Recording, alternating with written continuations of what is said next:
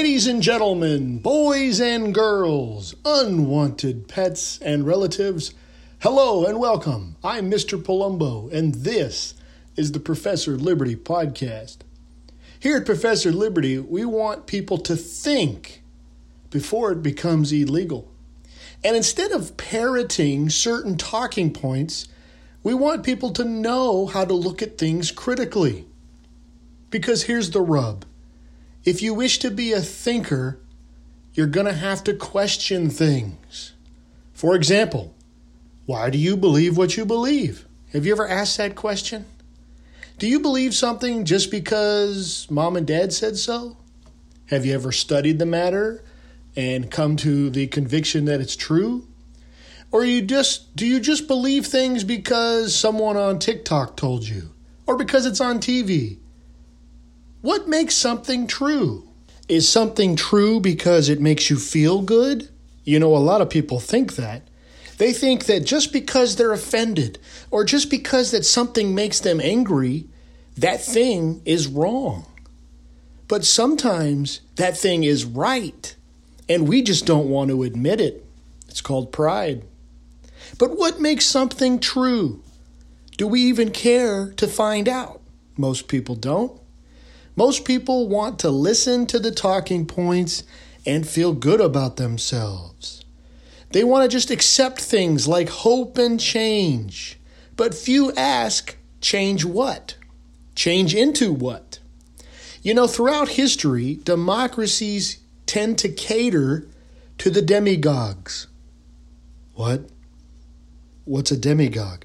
According to Google, a demagogue is a quote professional leader who seeks support by appealing to the desires and the prejudices of ordinary people rather than by using rational argument unquote. Boy, that seems to sum up most of our elected leaders today, doesn't it? Now, to be fair, I have to say, I hear a few politicians trying to be rational, trying to put a centrist, rational approach to things. I, I hear them, they're few. And boy, are they treated like lepers. People have no time or patience for rational arguments.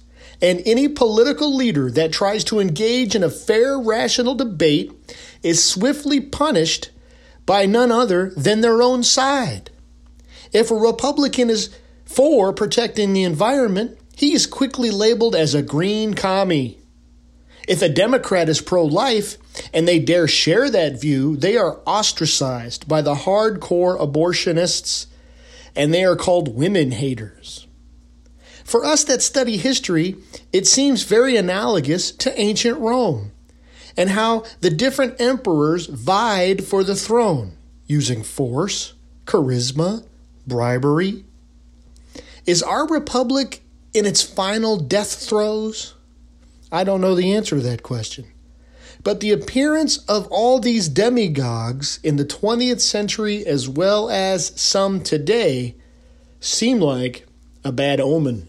Speaking of demagoguery, today's episode is about President Franklin Delano Roosevelt, otherwise known as FDR. And we want I want to talk about this seemingly imperishable myth that has surrounded him and his time as president. You know, as a conservative minded educator, it is troubling to me that though the facts are that FDR's policies not only extended the Great Depression, but his remedies also increased the size and role of government in the process. In his 1939 book on FDR and his policies, author Howard Kershner noted, quote, It is no exaggeration to say that he took the government when it was a small racket and made a large racket out of it. And Kershner's argument is very true. Many of the Great Depression programs and departments that were enacted in the mid 30s into the 40s, well over 80 years ago, are still with us today. Social Security, the Security and Exchange Commission. What does that do? I don't even know. The FDC, which insures banks, the Federal Communications Commission, which otherwise is known as the FCC, which has censored and controlled free speech over the airways these many years. Even parts of the Tennessee Valley Authority, otherwise known as TVA, are still around. Now, I'm very familiar with TVA because it's in every history book I've ever used in class. The TVA is always mentioned as one of the resounding successes of the New Deal. According to Britannica.com, quote, created by Congress in 1933, the Tennessee Valley Authority influence spans regions across seven states. This government agency was originally established to control floods, improve the living standards of farmers, and produce electrical power, among other objectives. As these developments arose, the region reaped even greater benefits, including cheaper electricity, industrial development, and the rise of recreational tourism. Some of its original programs are still in place today, unquote. Okay, that's all nice and good. And maybe we could even make an argument for the value and the purpose and the emergency need for such a federal endeavor. But I'd like to ask a question. Remember, we started the show asking we should ask questions. Here's mine Why is this still around? The Great Depression ended 70 years ago, and I'm being generous with that number. Here's another question Couldn't Tennessee and the other states mentioned take over the roles and responsibilities that the feds are engaged in currently? You know, for the sake of federalism being followed? But this is what happens, folks. Once a federal program is created, it never goes away. Like Ronald Reagan once said, the closest thing to eternal life on this earth is a government program.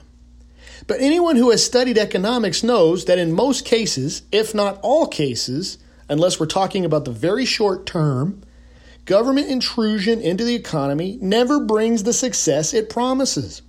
And FDR's New Deal is no exception. But regardless of this fact, the myth, the legend of FDR coming down from heaven on his white horse to save America has endured and it endures in the history books and it endures in the American psyche. But ironically, nothing can be further from the truth. Economist Stephen Moore, writing for Heritage.com, writes Almost everything FDR did to jumpstart growth retarded it. The rise of the minimum wage kept unemployment intolerably high. Roosevelt's work programs like the Works Program Administration, the National Recovery Administration, and the Agricultural Adjustment Administration were so bureaucratic as to have minimal impact on jobs. Raising taxes to nearly 80% on the rich stalled the economy. Social Security is, and always has from the start, been a Madoff style Ponzi scheme that will eventually seek into bankruptcy unless reformed, unquote. Now, we could do a whole podcast on Social Security. And as Mr. Moore says, most scholars claim that the entire program will be bankrupt in 30 or 40 years. Is the government going to do anything about that? Of course not.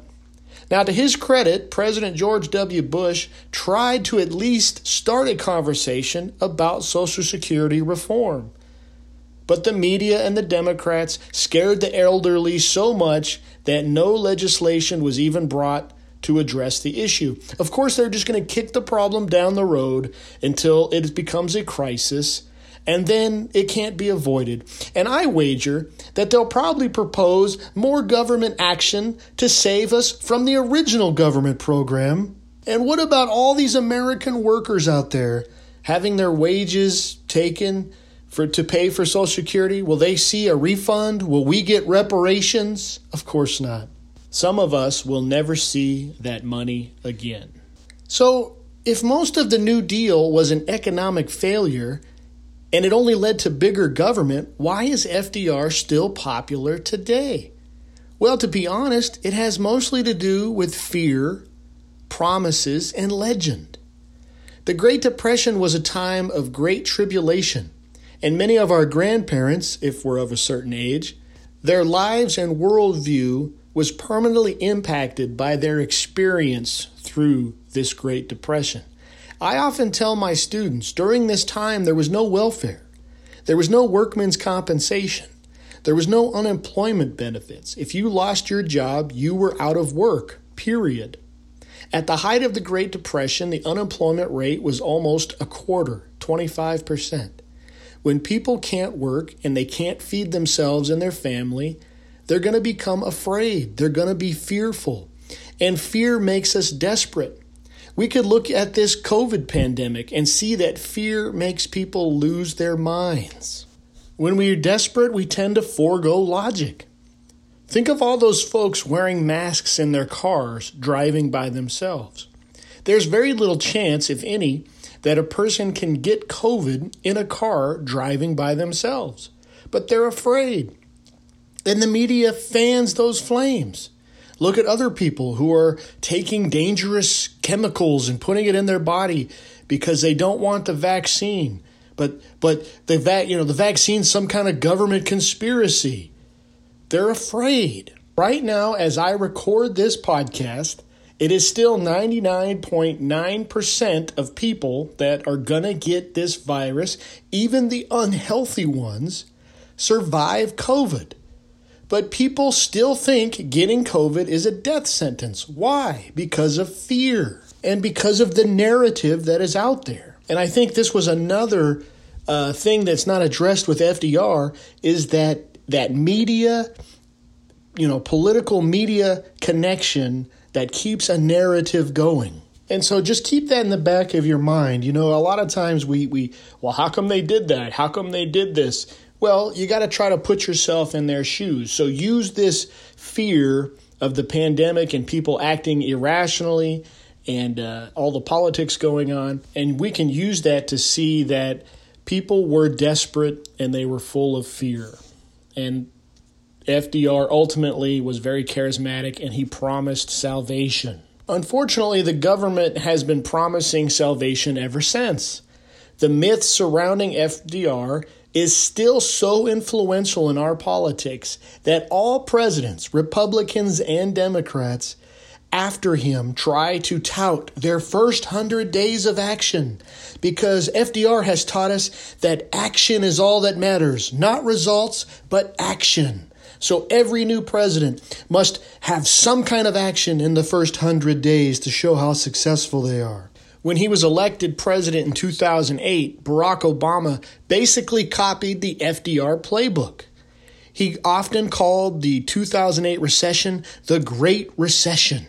Sounds a lot like the Great Depression, doesn't it? And like FDR, Obama had this great public works program ready to go at a at an economic cost of just under a trillion dollars, 800 billion, I think it was. Now, I just want to point out that it had to be just under a trillion dollars for political reasons. You know, we can't spend that much money. Today, the trillion dollar cap has been thrown away. President Biden's infrastructure plan is at priced at 2 trillion. So you see folks, the precedent just keeps growing. What 8 years ago or 12 years ago was considered too much money is considered a deal now. So anyway, Channeling his inner FDR, Obama said that his public works program will revitalize the economy and provide jobs. And it didn't really do anything of the sort. The average GDP, the gross domestic product, while Obama was in office, was 1.62%. Unemployment under Obama averaged around 9%, with a high of 10% and a low of 4.5 when he left office. Unemployment was 8% when he was inaugurated. So, why did it take eight years for unemployment to drop four points, especially since the federal government threw $800 billion at the problem? Now, we have to say that the economy is freaking huge, and it is difficult to fully know how the Obama stimulus plan helped the economy but it sure seems like it didn't do what they promised it would do, or at the very least, it certainly was a bit of an expensive cure for the problem. Personally, I think Obama found limited success mainly due to his infatuation with regulations. As he tried to stimulate the economy with an injection of money, he was a Keynesian, and most presidents are, Democrat and Republican. On one hand, he did that, but on the other hand, he crushed incentive and he increased the cost of doing business with his pages and pages and pages of regulation. I also think this is where Trump found success. It really wasn't the laws he signed. Can you think of any major legislation he passed other than cutting taxes? But it was his determination to cut regulation that spurred the economy. But that's just my opinion. Anyways, I'm saying all this to say that we're still buying into these government promises, even though we have a long list of historical data that shows the government rarely does anything well and it hardly ever makes a great savior. But every four to eight years, we buy into this same myth. Now, even with this long historical track record of failure, people can't criticize FDR, nor can some of them criticize Obama. Many will say things like, well, at least they tried, Mr. Palumbo. You see, it's all about the intentions, it's not about the results. But that's completely opposite of how we should vote for leaders. We need to see what they're saying, check it out, criticize it, analyze it, and if their plan doesn't work, we vote them out. It's, it's exactly about results. So you remember that word we used at the beginning of the podcast, demagogue? Well, in his piece called The Mythology of FDR and the New Deal, Robert Higgs writes, quote, if demagoguery were a powerful means of creating prosperity, then FDR might have lifted the country out of the Depression in short order. But in 1939, 10 years after the onset and six years after the commencement of the New Deal, nine and a half million persons, or 17.2% of the labor force, remained officially unemployed. Roosevelt was a masterful politician, but unfortunately for the American people subjected to his policies, he had no idea how to end the Depression other than to try something. And when that didn't work, to try something else. His ill conceived, politically shaped experiments so disrupted the operation of the market economy and so discouraged the acclimation of capital that they impeded full recovery that otherwise would have occurred. His followers revered him then, and many people revere him still as a great leader. But what does it avail a lost and thirsty man if his leader only wanders about in the desert? Regarding the enduring legacy of FDR, Higgs continues, quote, Although FDR and the New Deal failed to end the Depression, they succeeded in revolutionizing the institutions of American political and economic life and changing the country's dominant ideology. Even today, 60 years after the New Deal ran out of steam, its legacies remain, still hampering the successful operation of the market economy and diminishing individual liberties. So there you have it, folks. The enduring myth of FDR. He is the Messiah to the Savior, the government. And this myth is in our history books. And even though the facts and the historical data and the historical records show otherwise, this myth endures in American culture today. The idea is doing something is better than nothing. Action is better than inaction. And the government saving is better than the government not doing anything at all. Here at Professor Liberty, we seek to educate, inspire, and restore. If you like this podcast, please give me a five star rating at Apple Podcasts. If you'd like to look at some of my lessons and other educational materials, please go to teacherspayteachers.com and search for Professor Liberty. If you'd like to email the show, the email is professorliberty1776 at gmail.com. Until next time, folks, go throughout the land and proclaim liberty.